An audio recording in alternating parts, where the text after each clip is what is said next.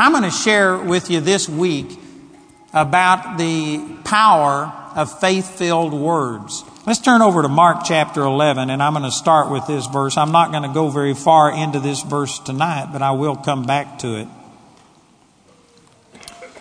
But recently I was ministering in our Bible college, and I just mentioned in passing about how important your words are.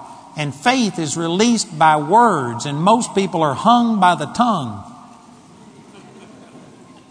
And I, I made mention of some of these things, and I had a student come up and say, do you have a teaching on this? And I said, well, I had a teaching on it. I had a whole series on it about thirty-five years ago. I taught this real strong, and I haven't retaught it in thirty-five years. I refer to it often, and he says, you need to make a series on this. And I said, my, my old teaching that I've done is so old that we don't even have it available anymore. We don't reproduce it. And and as uh, he spoke that to me, I felt like this was the Lord speaking to me. And I just want to share with you some things about how you release your faith through words. Now, that sounds like that that's really all you need to hear right there. But, boy, there's so much more to it than that. So I've got five sessions this week that I'm going to be talking And uh, I'm going to be talking about how this factors into everything that we do and receive from God. And most people do not understand this. You can tell that by the way that they talk. When I have people come to me and share with me what's going on in their life, I tell you, sometimes it's just like there's no point in me even praying for them because they've already destroyed their answer with the negative words that they say and the things that they do. And I know some of you think, but I'm just telling you the facts. I'm just telling you the truth. Well, I hesitate to say this lest I turn you off before we get started. But hopefully by the end of this message, you'll see that what you're doing, you're absolutely digging your own grave with your tongue. You're going to have what you say. And it's important that you understand some of these principles that the Word of God teaches about your speech. So let me just read this one passage to you. I'll come back to this in greater detail. But in Mark chapter eleven, verse twenty-three, Jesus answered their question. He had cursed the fig tree, and the fig tree just died. He never touched it. He didn't put salt on it. He didn't dig it up. He didn't do anything. He just spoke to this fig tree, and twenty-four hours later, this fig tree was dead, dried up from the roots. And his disciples saw it. They marveled at it. And they were, uh, let me just back up here in Mark chapter eleven, and in verse twenty, uh, verse twenty, it says, and in the morning as they passed by, they saw the fig tree dried up from the roots. And Peter, calling to remembrance, saith unto him, Master, the fig tree which thou cursed is withered away. You know, we don't have the benefit when you read this of hearing the inflection of his voice and how he said this. But I can guarantee you, Peter didn't just say, Master, the fig tree that you cursed is withered away. I believe that what he was doing was, Master, look, the fig tree is withered away. He was just shocked. He was overwhelmed because Jesus didn't touch it. He didn't do anything. He just spoke to it, and he was shook to see that just by talking to a fig tree that the thing could totally die. And we also don't have the benefit of hearing Jesus' inflection of his voice in verse twenty-two. But I can guarantee you, Jesus didn't just say, have faith in God. It was probably more like, Peter, what's wrong with you? How long have I been with you? Have faith in God. When are you going to start believing God? In other words, it shouldn't shock you that if you go up to a tree and just say, you're dead, it shouldn't shock you that in a twenty-four hour period of time, that tree's dead. And yet, if that was to happen, most of us would be just shocked. Jesus is saying, why don't you have faith in God? This is how faith operates. This is very important that you understand these things. He says, have faith in God. And then in verse twenty-three, he says, for verily I say unto you that whosoever shall say unto this mountain, be thou removed and be thou cast into the sea, and shall not doubt in his heart, but shall believe that those things which he saith shall come to pass, he shall have whatsoever he saith. Now this is Jesus, the author and the finisher of our faith, the one who operated perfectly in the power and in the faith of God, and he is giving us instructions on how to release your faith and see miraculous things happen. This is the same Jesus who said, the works that I do shall you do also. He had just spoken to a fig tree. And he says, look, this isn't limited to this fig tree. You could go out here and say to this mountain. And I personally don't believe that it's limited to fig trees or mountains. I believe that Jesus was just basically saying, you can say this to anything. He was just saying, you could say to it, and he looked around and here's the Mount of Olives.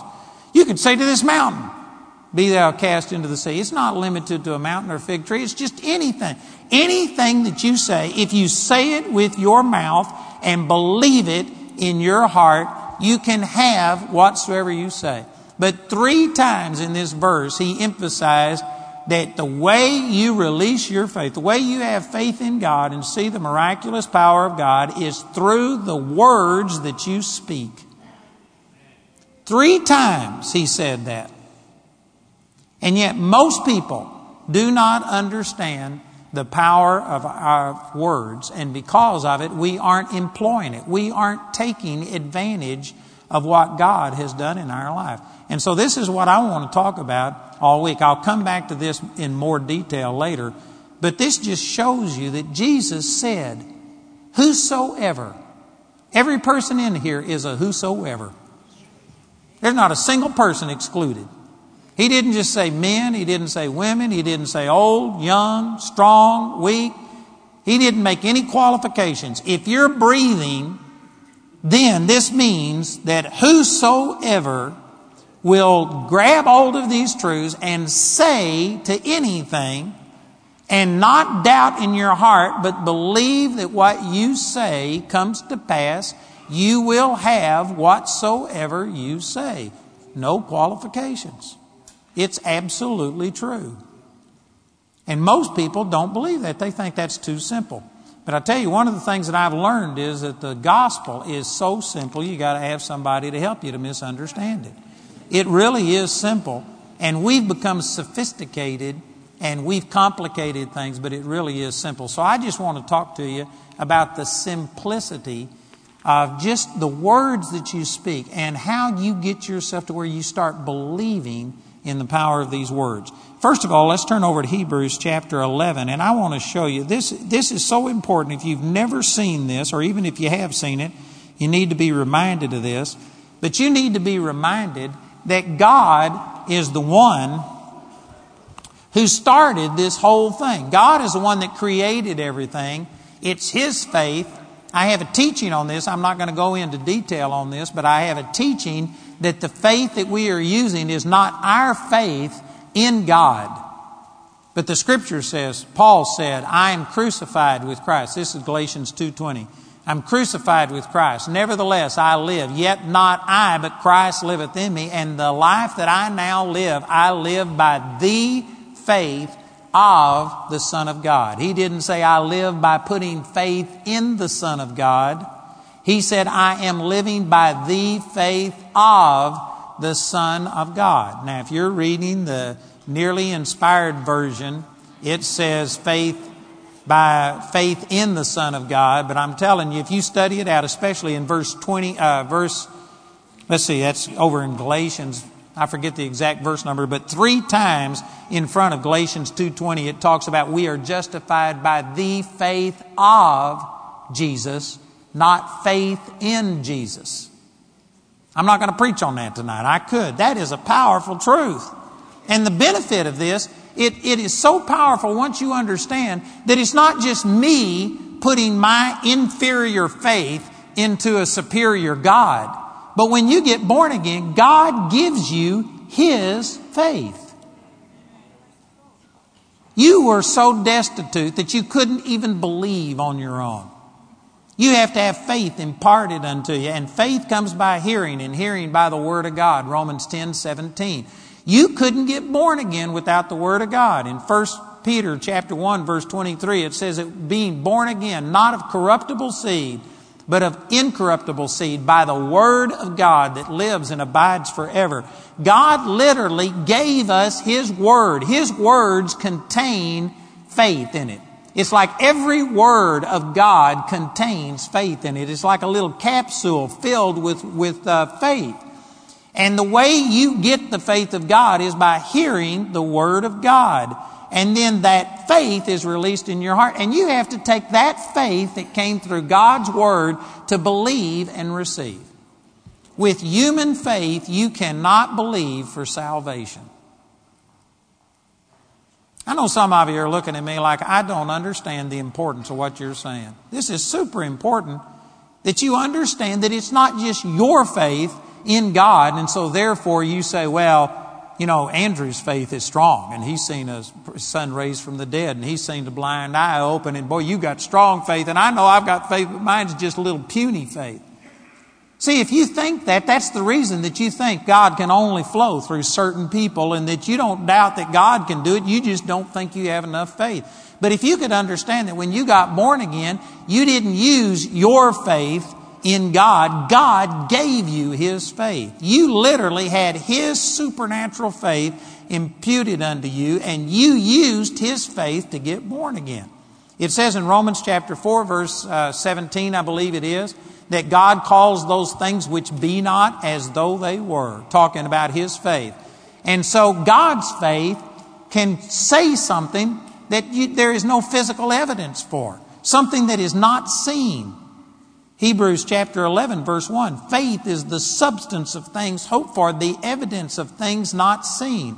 And people, so faith, God's kind of faith is not limited to just what you can see, taste, hear, smell, and feel. The reason that's important is because when you got born again, you were believing in things you couldn't see or hear or feel. If all you were human, using is human faith, like I've had people before take a chair and set it on the stage and say, it's faith to sit in a chair that you've never sat in before, because how do you know that that chair is going to hold you up? It's faith to drive through an intersection when you see a green light, because you're, you're having faith that the other people are seeing a red light, and you're having faith that they're going to stop. And they use that as an example of faith. They say it's faith to ride in an airplane. You don't know how an airplane works. You don't even know who the pilot is. And yet you get on there and you are flying by faith. That's human faith, because it's got physical, tangible things that you're basing that faith on. Like, for instance, if I set a chair up here that only had three legs instead of four legs, and if the thing was wobbly and you could see it moving, and I said, come sit in this chair, you, you wouldn't sit in that chair if your eyes told you that it wasn't trustworthy. Or maybe even a better example is if I said, sit in this chair, and you can't see a chair. Your human faith, you wouldn't try and sit in a chair that you couldn't see. But when it comes to being born again, you're believing for things that you can't see. You're believing that there's a God. You've never seen God. You're believing that there's a devil. You've never seen the devil. You believe that there's a heaven. You believe that there's a hell. You believe that there are sins. You've never seen a sin. You've seen people commit sins, but I mean, what does a sin look like? How would you know if your sins were forgiven? It's not like if you had a spot and if you were healed, it would be gone.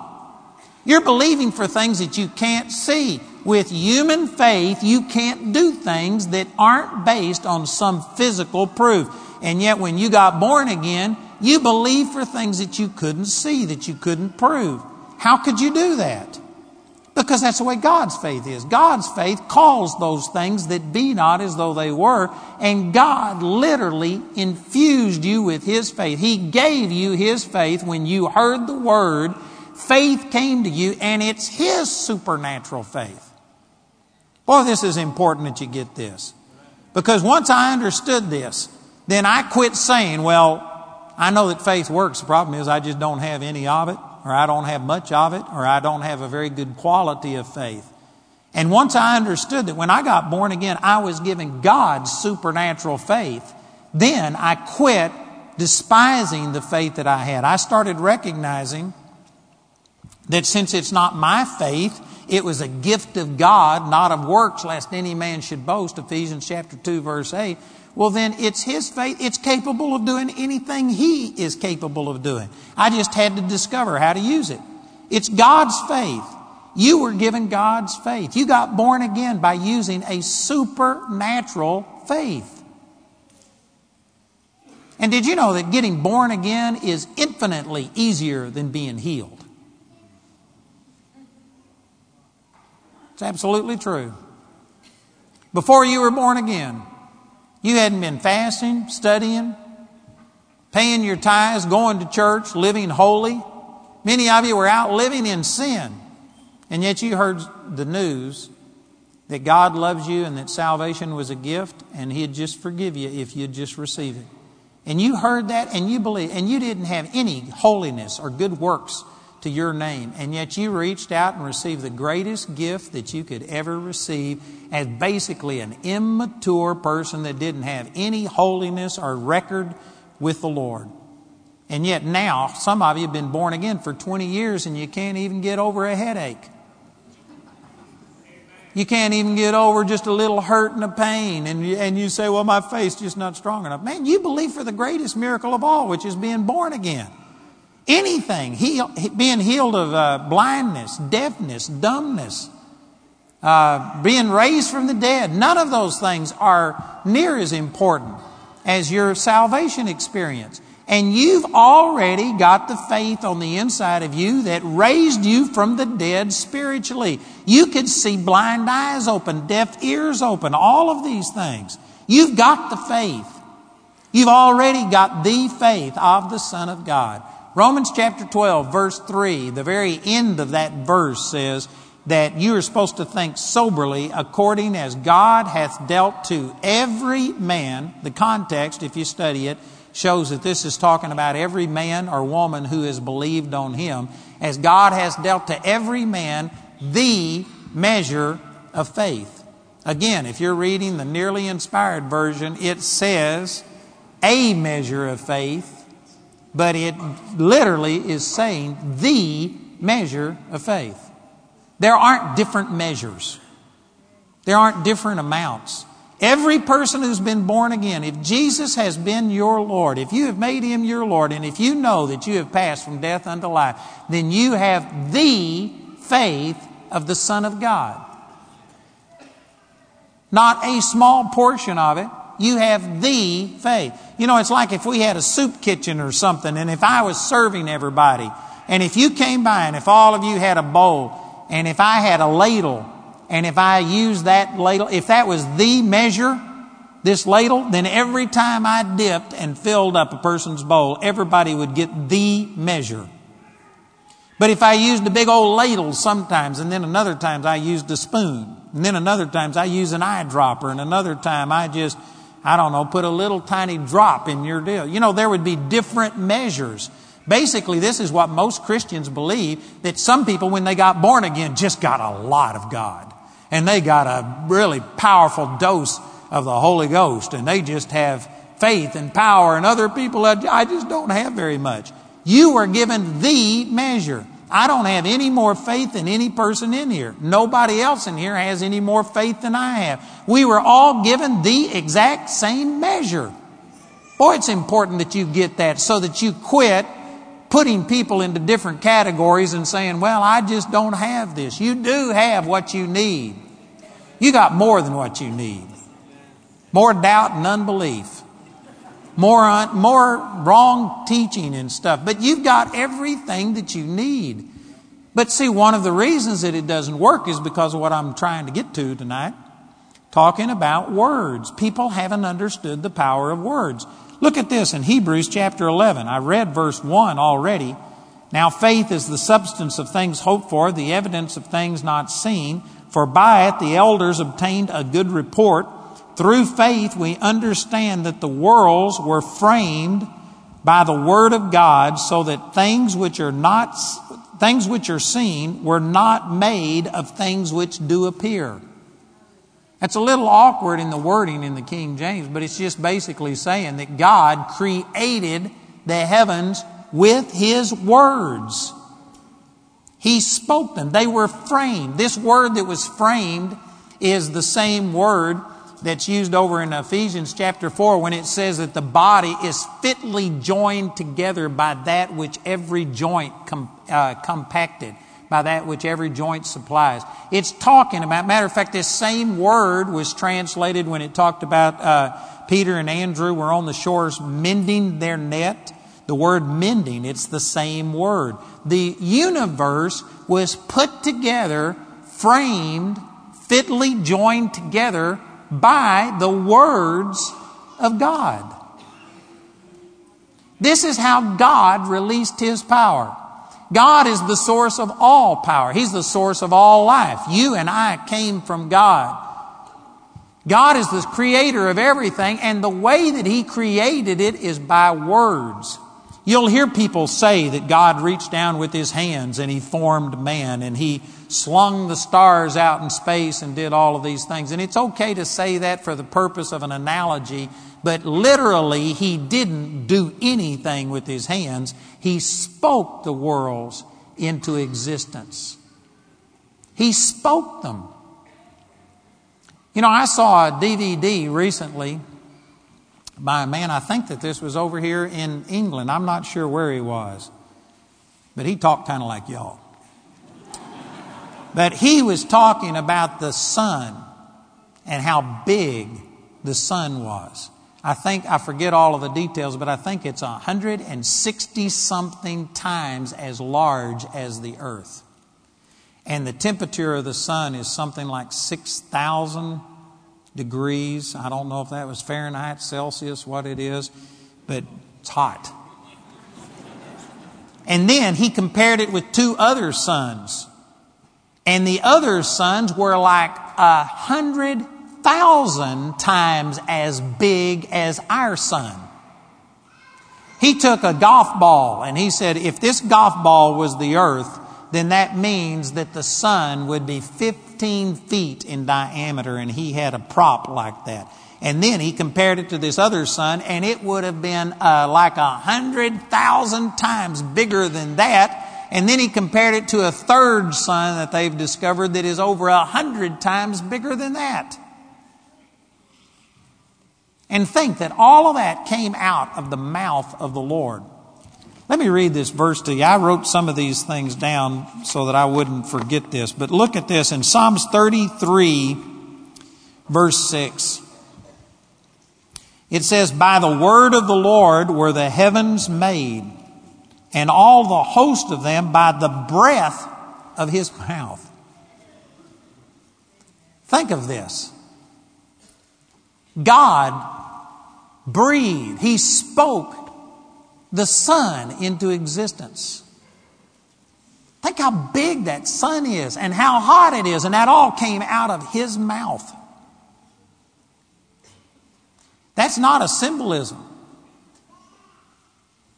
In uh, Hebrews eleven three, I quoted that. The worlds were framed by the word of God. They were knit together. They were mended. They were put together by the words that he spoke. By the word of the Lord were the heavens made. In Psalms one forty-eight, verse three, it says, praise ye him, sun and moon. Praise him, all ye stars of light. Praise him, ye heaven of heavens, and ye waters that be above the heavens. Let them praise the name of the Lord, for he commanded, and they were created. Here again is another reference to how God created everything. He created it by words. Boy, here is a great, great truth that if you could understand this, it would, it would revolutionize the way that you respond to the Lord. That words, God is the creator. Words are how he created everything. So words are the creative force. Everything that was created by words, which is everything, will respond to words. Words are the parent force. Words are the creator. And God spoke everything into existence. And everything on this planet responds to words. You know, I'm beginning to get into some things over my head right here. I'll just use this as a brief example and I'll get back to the word. Amen. But some friends of mine, Don and Wendy Francisco, Wendy Francisco is really into this... Um, Oh, I even forgot what they call it now. Anybody know what I'm thinking about? This would be a word of knowledge. But anyway, it's some kind of a scientific uh, study. Boy, I should know the name of this. But anyway, quantum physics. She's really into studying quantum physics. And some of you will think that this is a lie. But this, I've, I've actually looked it up on the internet and read some about it. And there are scientists, people with degrees, saying these things. That, you know, an atom, how they've described an atom, that it has a nucleus and then it has electrons that go around about the atom and things like this. Quantum physics says that those things are like that when you're looking at them. Because that's the way that you have seen them and that's the way that you've been taught, but, but they can actually exist in different forms. It just depends. They actually are beginning to start trying to come up with some things that this, all of the things that we've taken for granted, it's really controlled by thoughts and words. And if you think differently, they can exist differently. Now, I know that doesn't sound real, but there's a whole branch. That's an oversimplification. It shows you how simple I am. Amen. I probably didn't represent that well. But they're saying that literally you can see things, they change. They've actually taken some electron microscope photographs of things, and they look differently when somebody is looking at them than they do when people aren't looking at them. And I know some of you are thinking, now, wait a minute. But, you know, and I'm not going to base my doctrine on that, but I believe that that verifies, I believe it verifies what I'm saying, that words created this. God spoke the worlds into existence. And you know what? They can, things can be altered by words. Words are what created this universe. It says over in Hebrews chapter one, verse three, that Jesus is the express image of the Father. You know, I, I better read that or I'm going to mess it up. But let me look this up in Hebrews chapter one and in verse three. Who bring, being the brightness of his glory and the express image of his person. That word express image means a perfect representation, an identical copy. It's an exact thing. It's not just a vague representation. It's not like God's up here and Jesus is down here. Jesus is perfect. He represented God perfectly. And upholding all things by the word of his power. When he had by himself purged our sins, sat down on the right hand of the majesty on high. This says that he upholds all things by the uh, word of his power. Some translations say the power of his word. Words created the universe. The worlds were framed by the word of God. Out of his mouth, out of his breath came the sun, the moon, the stars. Everything was spoken into existence. And this verse says that he upholds all things by the power of his word. Words created everything and words hold it together. Now this is something that scientists agree on. I have had this verified and I do understand this. They say that every atom in it, in the universe, has like-charged particles in the nucleus. And according to everything that we know, like-charged par- particles repulse each other. Like, for instance, if you take a magnet and put the positive end of a magnet to the another positive end of a magnet, they'll move apart. They repulse each other.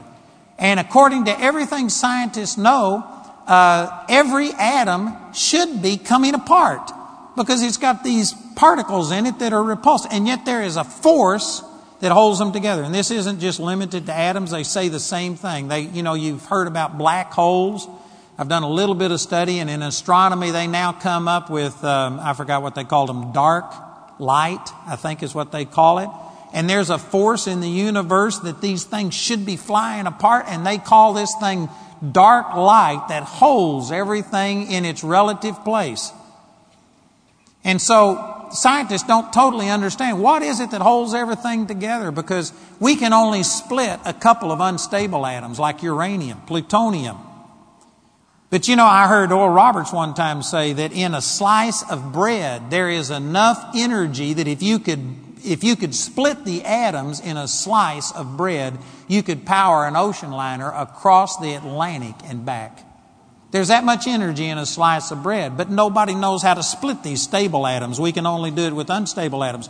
What is it that holds everything together? It's the power of his word. He upholds all things by the power of his word. He created every atom, every molecule, everything, and he commanded it to be that way, and it's held together by the power of His Word. And boy, there's a lot of benefit to understanding that, because here's another thing that comes out of that. If God's Word, if the integrity, the power of His Word is what holds this universe together and keeps it from self-destructing, then that means as long as everything is going the way that God created it to be, this is a proof to you that God has never broken His Word. He's never violated it, or the entire universe would self-destruct. As long as there still is the universe and the world and us, and as long as things continue along the normal line, then that means He is holding everything together by the power of His Word. He has never violated His Word. He has never broken His Word. He's never failed one time. Words created everything physical. You know, I don't know if I need to even do this with this group or not, but let me just say that there is an attitude that's crept into the body of Christ that even Christians will go to embracing, that evolution just happened without God. God didn't create these things. This is just a process of natural things over millennia, and, and even Christians have embraced that. I tell you what, you are really missing out on a lot of understanding about God and who He is if you believe that. Because the Scripture makes it very clear. Matter of fact, if I can talk quick enough, I'm going to go through some of these Scriptures in Genesis. And the whole evolutionary model does not fit Scripture. Some people say, oh yeah, it does, because a thousand years is as a day and a day is as a thousand years. Uh, that's not even close. For evolution to work, it takes billions and millions of years for all these things to happen. Plus, in the Genesis account, He created light uh three days before there was a source for light to come from. It's all out of the evolutionary model. They teach that it started with the simple one cells and then graduated up. That's not the way that God uh, reveals it in the book of Genesis. So it doesn't fit. Creationism and evolution, uh, evolution do not fit together. And I tell you, there's a lot of people today that just haven't understood how miraculous everything that around us is. God created these things. He spoke it out of His mouth. The sun came out of the mouth of Jesus. You need a revelation of that. These words that we have right here came out of the same mouth that created the sun, the moon, the stars, all of the universe. They were framed by the Word of God. This is how God released His power. And remember, it's His faith that you were given. It's not just your faith in Him, but He literally gave you His faith. So it has to work according to His rules. It's not your faith. You can't do it the way you want to do it. It's His faith. How does His faith work? He spoke everything into existence. And if you are going to use His faith, then you've got to get to where you start understanding the power of words and how powerful they are. And you've got to start believing and, and controlling the words that you speak. Here's another verse out of uh, John chapter one, verse three. It says, "In the beginning was the Word, and the Word was with God, and the Word was God." Jesus is called the Word. "The same was in the beginning with God. All things were made by Him, and without Him was not anything made that was made." Colossians chapter one says this in more detail. It goes into more length. There's about seven or eight verses there that just talks about that Jesus is the firstborn of everything. He's the beginning of everything. Without Him, nothing consists without Him. It's saying the same thing right here in John chapter one. All things were made by Him, and without Him was not anything made that was made. Jesus, the Word, spoke everything into existence. The reason I'm emphasizing this is for you to recognize that this is how God operates. And if you are going to flow in the supernatural, you've got to start understanding the power of your words. And most people do not understand the power of their words, and that's the reason that we say the things that we say. Don't look at me in that tone of voice. And let me also just add, uh, expand this by saying that it says over in First Corinthians chapter fifteen, verse thirty-three, "Be not deceived, evil communications corrupt good manners." What that means is you're deceived if you think that you can listen to other people speak bad words and it not affect you. There's a lot of people think, oh, I'm a strong Christian. I know the truth, and it doesn't matter if I sit down and listen to somebody blaspheme God. If I sit there and watch adultery and things that are contrary to the values of God, it doesn't matter. I'm strong. I can handle it. You're deceived. Evil communications corrupt good manners is what the Scripture says. And brothers and sisters, in case you haven't noticed, we do not live in a Christian world. We live in an ungodly society that glorifies anything and everything but the things that God does. You know, we just got through with our graduation in the United States, and I made a point of this, pointing out that the people who are on our magazines and the people who are revered and the people who we look up to today are people who are adulterers. They're ungodly people. They're movie stars who maybe act and look beautiful, but you could take all of their integrity and put it in a thimble and it would rattle around in there. It would be nearly empty. We put people on our magazine covers that we glorify them because of their body, because of their sports talents, because they're powerful as a politician or something, and yet they are ungodly to the max. The Bible says in First Samuel chapter two, verse thirty, those who honor me, I will honor. That was God speaking. And those who despise me shall be lightly esteemed.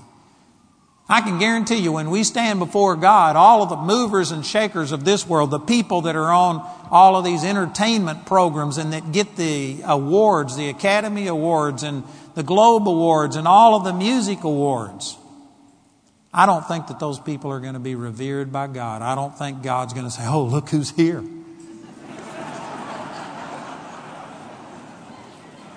There are many of you that just, oh, I wished I could be like this person. And I guarantee that person is ungodly to the max. And we are being, we are being bombarded with that stuff. And we think, oh, well, I know that it's not right, but I just use it for entertainment. Don't be deceived. Evil communications corrupt good manners. We listen to things and hear people lie all of the time, and we have been numb to lying to where, you know, an exaggeration, a stretching of the truth, it's just kind of the way it is, and we don't think a lot about it. The Bible says that a godly man will swear to his own hurt and change not. Even if it's going to cost you, if it's going to hurt you, a godly person will say something and never back off of what they say.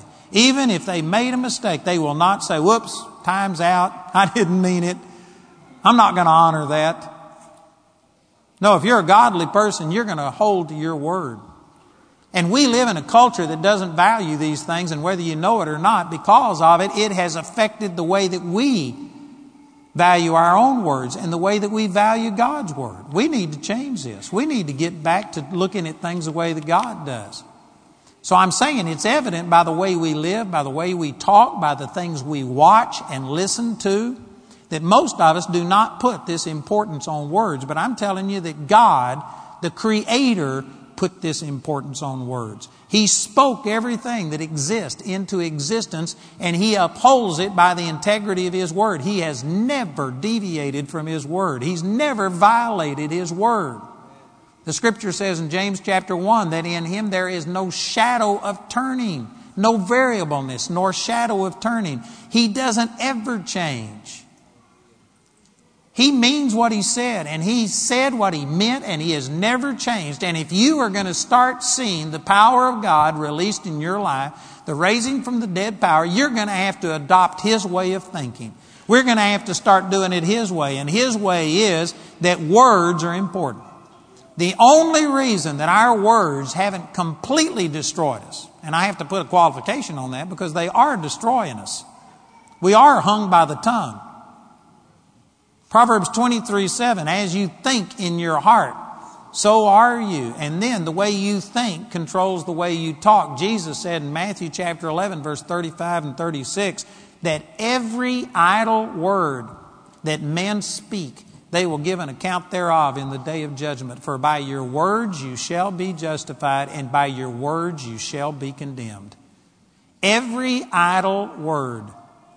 The word idle means non-productive. In other words, many of us, there are certain times that we You know, we have to say, this is the truth. I promise you, this is the truth. Jesus said, let your yea be yea and your nay, nay. Don't ever have to say that I'm telling you the truth. Everything you say ought to be the truth. But we're going to give an account for every word that has ever been spoken. Words are important. Our society doesn't believe that. Most of us have been brought up with that kind of an attitude. We don't value it, and so we say all kinds of terrible things.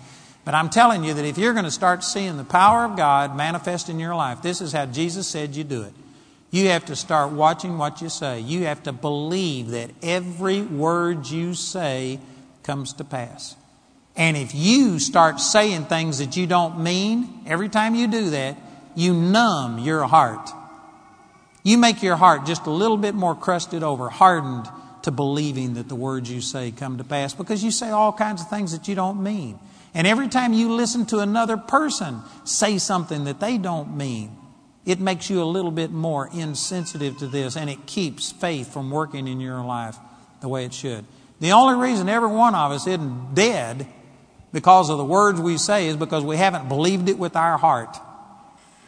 And it says in Romans chapter ten, verse ten, that with the heart man believes unto righteousness, and with the mouth confession is made unto salvation. You have to confess it with your mouth and believe it in your heart. The only reason that keeps you from falling over dead when you say, oh, that tickled me to death, is because you didn't mean it. And so it doesn't release its power if it's not mixed with faith. Hebrews chapter four, verse two says, the word preached unto them did not profit them, not being mixed with faith in them that heard it. You have to put faith with the word in order to get the right results. And so the only reason that we just aren't all totally dead and sick and diseased and destroyed is because we don't mean every single negative thing we say. But on the other hand, that also has gotten us to where we don't even believe it when we say it, uh, the right things. We haven't trained ourselves to believe the things we say, and because of it, it's hindering us from receiving from God, because we say things. We'll say, oh, I believe I'm healed.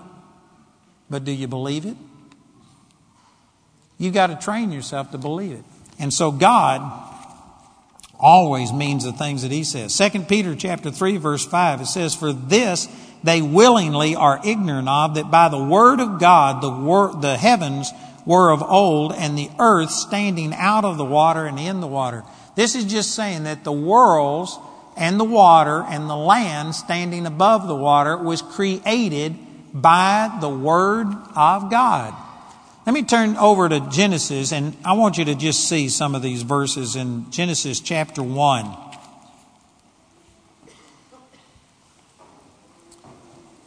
In Genesis chapter one, verse one, in the beginning, God. And I like the way the Bible starts. He didn't try and prove God. He didn't give you all of this evidence. He just said, in the beginning, God.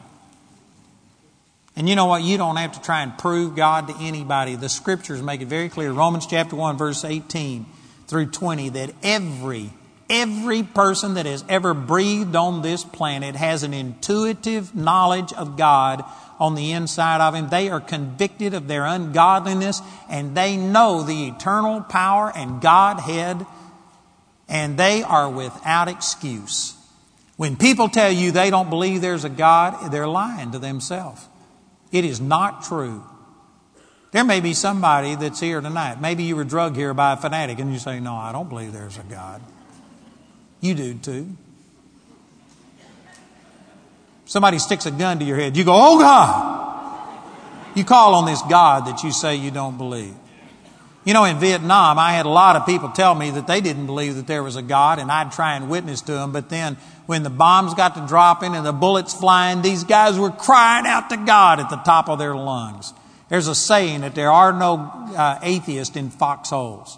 And I've been in war, and I've seen it, and I guarantee you, when a person, somebody puts a gun to their head, they will cry out to the God that they say they don't believe in. You are into a mind game if you are thinking that there isn't a God. You know that there's a God, and if you get quiet, this little homing device that God placed on the inside of you starts going off, and you start thinking about, is this all that there is? Did I really, did this complex thing evolve from a piece of slime? That's just, that's, it takes more faith than I've got to believe in evolution.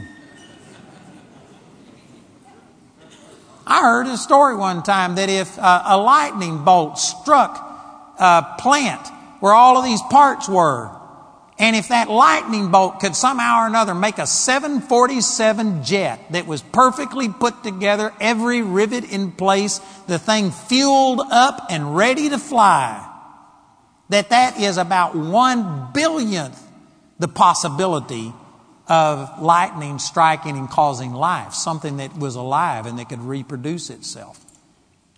And yet anybody who would believe that you could strike a warehouse with lightning and all of these parts come together and it makes a plane that could fly, if you believe that, you just need help. And yet creation is infinitely bigger than that. Infinitely bigger than that. I've heard that if you put a bomb in a printing shop and if it, if it went off and caused all of the type to align properly, and then it printed a Bible and collated it and bound it and did it perfectly with zero mistakes, that that is about one billionth the chance of happening as evolution. It's just astronomically impossible. I was a math major, and anything beyond, I think it's ten to the twelfth power, is mathematically impossible. Math writes it off as being impossible if it's ten to the twelfth power or something like that. And evolution is something like ten to the seven hundred and something trillionth power. And every time you go like from the tenth power to the eleventh power, that's ten times as impossible. And it's just, it's staggering. None of this stuff happened accidentally. God created it. And it's only modern man who is so swelled up with our own arrogance, and we're so proud of what we can do that we think that these things could have happened. Nobody in a rational mind, no generation before would have ever believed that these things happened randomly. That just defies logic. So it just starts off by saying, in the beginning, God created the heavens and the earth. End of the discussion, right there. And in verse two, and the earth was without form and void, and darkness was upon the face of the deep, and the Spirit of God moved upon the face of the waters. And look at this in verse three. And God said, let there be light. God spoke it into existence. This is how light came into being. God said, let there be light. And I'm going to come back to this, but look down in verse fourteen. That was on the first day of creation.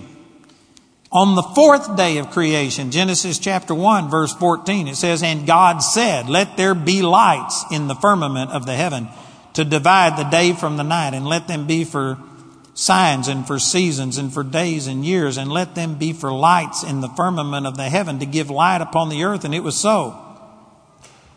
And God made two great lights, the greater light to rule the day and the lesser light to rule the night. He made the stars also. And God set them in the firmament of the heaven to give light upon the earth and to rule over the day and over the night, and to divide the light from the darkness. And God saw that it was good. And the evening and the morning were the fourth day. God created light on the first day of creation, and he didn't create a source for light to come from until the fourth day of creation. Boy, this will mess with your brain. Some people think this can't be. That's because we think so differently than God. God calls those things which be not as though they were. He created light four days before there was a source for light to come from. And how did he do it? He said, let there be lights. Let there be lights in the firmament of the heaven. He created, as that verse we read out of Psalms thirty-three six, I believe it was, said that it came out of the breath. His breath created the sun and the moon and the stars. He spoke them into existence. Boy, that's powerful. Most of us think you can't do that. God can. And God said that he has given us this power. You know, I could, I could take rabbit trails here and just say so many different things that would help you, but I'm trying to stay on target.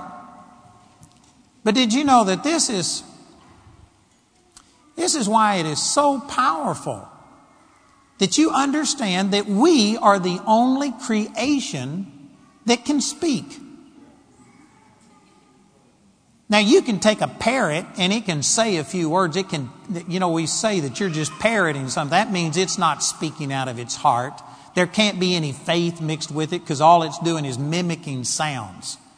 That's not what I'm talking about. But we are the only creation that God made that has this ability to put thoughts together and speak from our heart and express things. This is one of the things that made us in the image of God. We are the only creation that has this ability to put words to feeling and communicate and say things. It is powerful. It is super powerful. And the sad thing is that today, words, communication, is being used nearly exclusively to communicate negative values, negative things, to come against everything that is good, and there is still power in those words. Proverbs eighteen twenty-one, death and life are in the power of the tongue. It didn't say life only, it says death and life are in the power of the tongue, and they that love it will eat the fruit thereof. Sad to say, most of the words that are being communicated today are negative words that are hurting and causing problems instead of good things. We don't even really understand the true power of words. We only see it working for the negative, but the creative power of words for good is awesome. It is awesome. And we just don't employ it. We need to recognize that this is how God created things. So going back to verse three, God said, let there be light, and there was light. In verse six, God said, let there be a firmament in the midst of the waters, and let it divide the waters from the waters. Originally, there was water completely covering this earth, and the Lord created a firmament, which we call heaven or space. And he took water from this earth. There is other water out there in the universe someplace, because this firmament is where he put the sun, the moon, and the stars.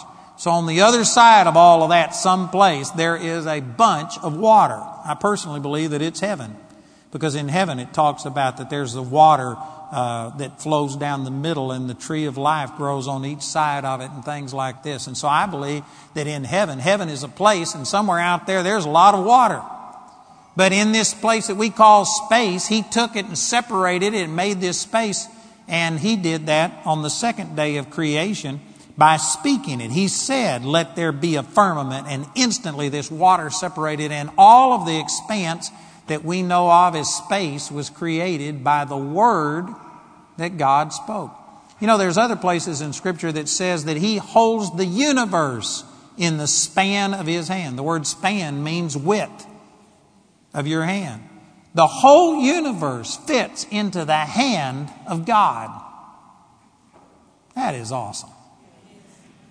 You know, the Hubble Space Telescope, they say that the, that the um, universe is just limitless. It's billions and billions of light years across, and all of that fits into the span of his hand. That's how awesome God is. And how did he do all of that universe and all of this space? He spoke it. He said it. And those words created all of this. In verse nine it says, and God said, let the waters under the heaven be gathered together into one place, and let the dry land appear. And it was so. All of the volcanoes, all of the mountains, all of the things that caused the earth to push up and uh, come up above the water were created by the word of God. I'm sure that every one of us have seen something about a volcano and an eruption and all of this. And that's just a very small part of what happened when all of this land pushed up out of this water. And it was all done by the word of God. God spoke and made it happen. And that's amazing. In verse eleven, and God said, let the earth bring forth grass, the herb yielding seed, the fruit tree yielding fruit after his kind, whose seed is in itself upon the earth. And it was so. You know, in the King James, this is really wordy, and some people just skip over this and think, well, this is Old English or Middle English. I had somebody correct me on that. Anyway, it's ancient English. And they just say, well, you know, it's just weird the way that it's said. But this is very important the way that it's said. If God would have just said, let the earth bring forth grass, let the earth bring forth trees, if that's what he would have said, then you know when the grass died, when trees died, he would have had to create more trees, more grass. It's very specific the way he said it. He said, let the earth bring forth grass, the herb yielding seed, and the fruit tree yielding fruit after his kind, whose seed is in itself. What he did, he spoke these things into existence in a way that he doesn't have to keep creating. He created the original plant life on this earth and put seeds in it and spoke it so that it could reproduce. And he's never had to create more plant life or animal life or human life. He created everything in a way that it can procreate. It was very specific the way that he said it. Again, we don't value words, and so we just look at this and think, man, I could have said it in a lot less words. But you know what? You couldn't have said it near as well as what God said it. There was a very specific reason that he spoke things the way that he did. And it, and it loses its impact on people that don't believe in the power of words. But once you begin to understand this, you see how important it was the way that he said things. This is very important. It's important the way that you say things. And so I already read this verse down in verse fourteen. God said, let there be lights in the firmament of the heaven.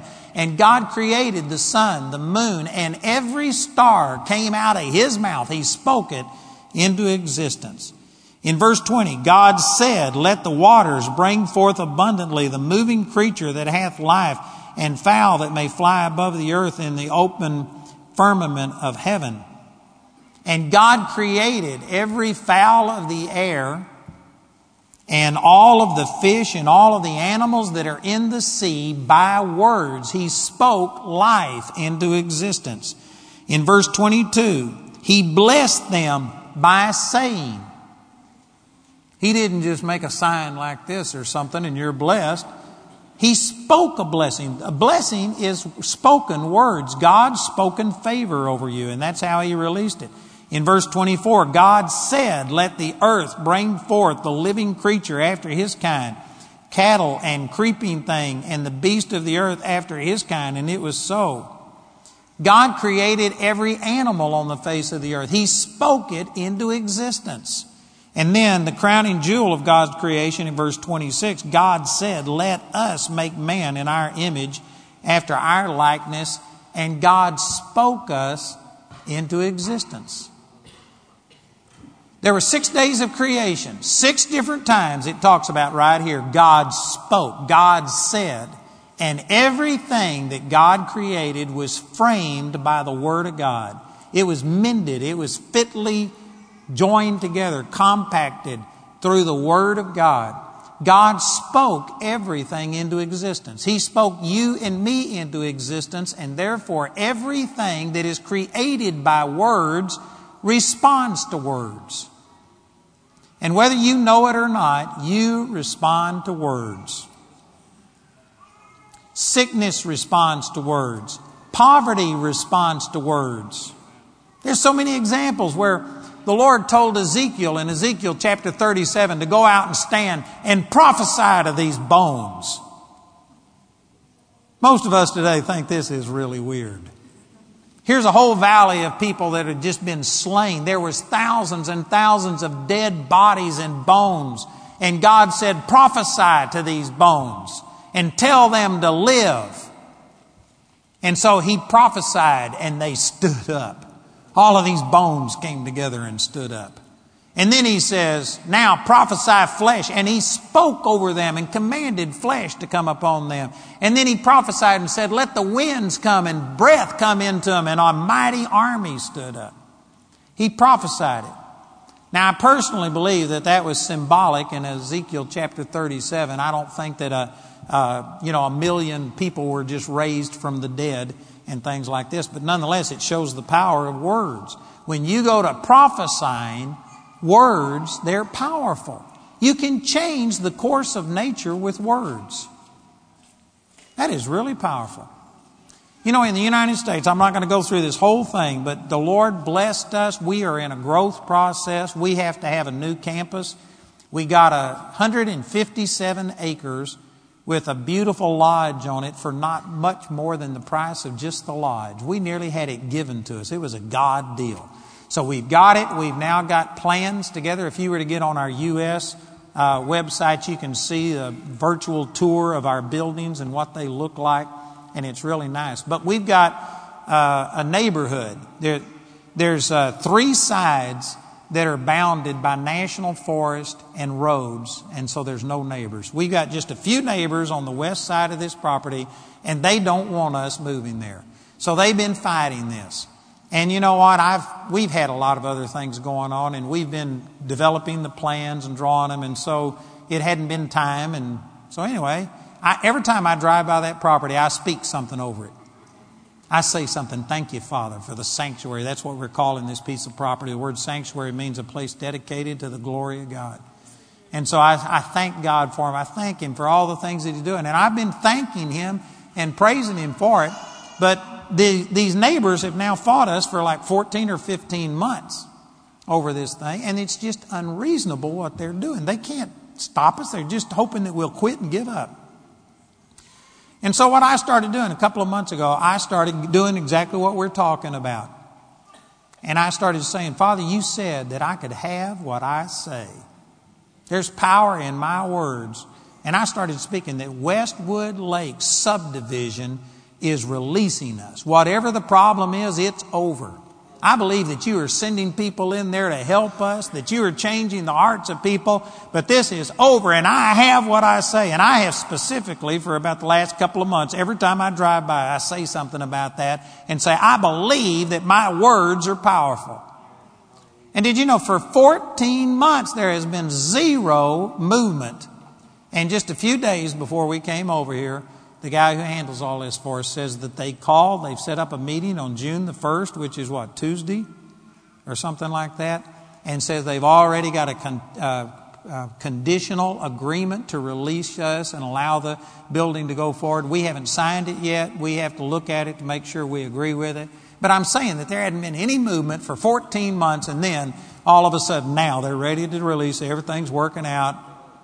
And some people think, well, I wonder why that happened. I know why it happened, because there's power in words. And I know some of you are thinking, I don't believe that. Well, then it won't work for you. But as I go through this and keep talking about it, I'm going to share some things with you, and hopefully you'll begin to see that this is powerful. This is how God created the heavens and the earth. This is how God releases his power. And if you are going to release the power of God, he's not going to conform to your way of doing things. You're going to have to learn how to do things his way. You're going to have to start learning the power of words. You're going to have to start making your words count. You're going to have to get to where you quit saying things that you don't mean. You're going to have to get to where you quit listening to other people say things that they don't mean and listen to lies. Every time you do that, it deadens you to the supernatural power of God. And brothers and sisters, we live in a culture that does not speak the truth. You know, again, I, I know that you could do the same thing if you come over to the U S But when we come over here, we were here, you know, people talk about Obama, and I'm not going to sit here and say a lot about Obama, but I guarantee you, Obama's not what he appears to be. And yet people over here have been told something that isn't true. Like what, the, the second thing that Obama did, the very first thing he did was fund, totally fund abortions and remove every restriction off of abortions in the United States. That's the first executive order he did. The second one was take a bust of Winston Churchill out of the White House because he hates Britain. You hadn't heard that, but that's the truth. And you know what? There's people that they, you're just being told things that aren't true. And if you were to come over to the U S, I'm sure that you would hear many of the things we think about England and about Brexit. You'd say, well, that's not the way it is. But that's the way that media tends to be. They report on the sensational. They report on the controversial. They'll make controversy if there isn't any. And so what I'm saying is we just swallow all of this stuff. I remember being in Romania back before the Berlin Wall came down, and I was visiting with some people, or excuse me, it wasn't Romania, it was Hungary. And I was visiting with some people in Budapest, and they had spent two years in the United States. And I said, so what is your biggest impression about the United States? And they said, well, do you really want to know? And I said, yeah. And they said, you are gullible. It says, we were brought up under communism, and we have been lied to, and we have been brought up on pop- propaganda, and we have been taught not to trust all the stuff we hear. And they said, we were amazed when we were in the United States. If it's on the news, you believe it. And you know what? That's not only true of the United States. That's true of the U K. That's true of a lot of people. We are being lied to. There are things that are wrong, wrong, wrong that are being said, and that we believe in it. And every time you believe a lie, it confuses your heart. And it takes away some of the power in words. And we get to where we expect politicians to say nearly anything. And then when they get elected, they get in and do whatever they want to. And that's just the way that it's done. I tell you what, that is an ungodly trait. And many of us have been more influenced by the world than we have influenced the world. And there needs to be a radical change in this area, and we need to begin to start understanding the power of words when you mix it with faith. And if you could understand this, this is one of the most powerful things that you can do. The Bible says in uh, James chapter three that you can bridle your whole body with your tongue. You put a bit in a horse's mouth and you turn about their entire body. Likewise, you can bridle your body with the tongue. I don't know how many of you have ever dealt with horses. But a horse, God made them so that a horse can't do anything without its head. A horse cannot run that direction with its head, turn this direction. Like if a horse starts running away, of course you try and rein it in, but if for whatever reason it's not res- responding to the bit, you know how you can always stop a horse from running away from you? You just take one rein, you turn its head to the side, and I guarantee you that horse cannot run that direction with its head turned to the side.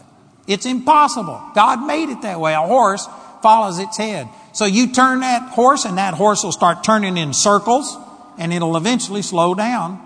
You can stop a horse if you know what you're doing. A horse cannot get down on the ground unless it falls, but it can't get down on the ground unless it's put its head down first. So if you're riding a horse and if it wants to get down and roll and get you off, all you got to do is hold its head up, and that horse cannot get on the ground without putting its head down first.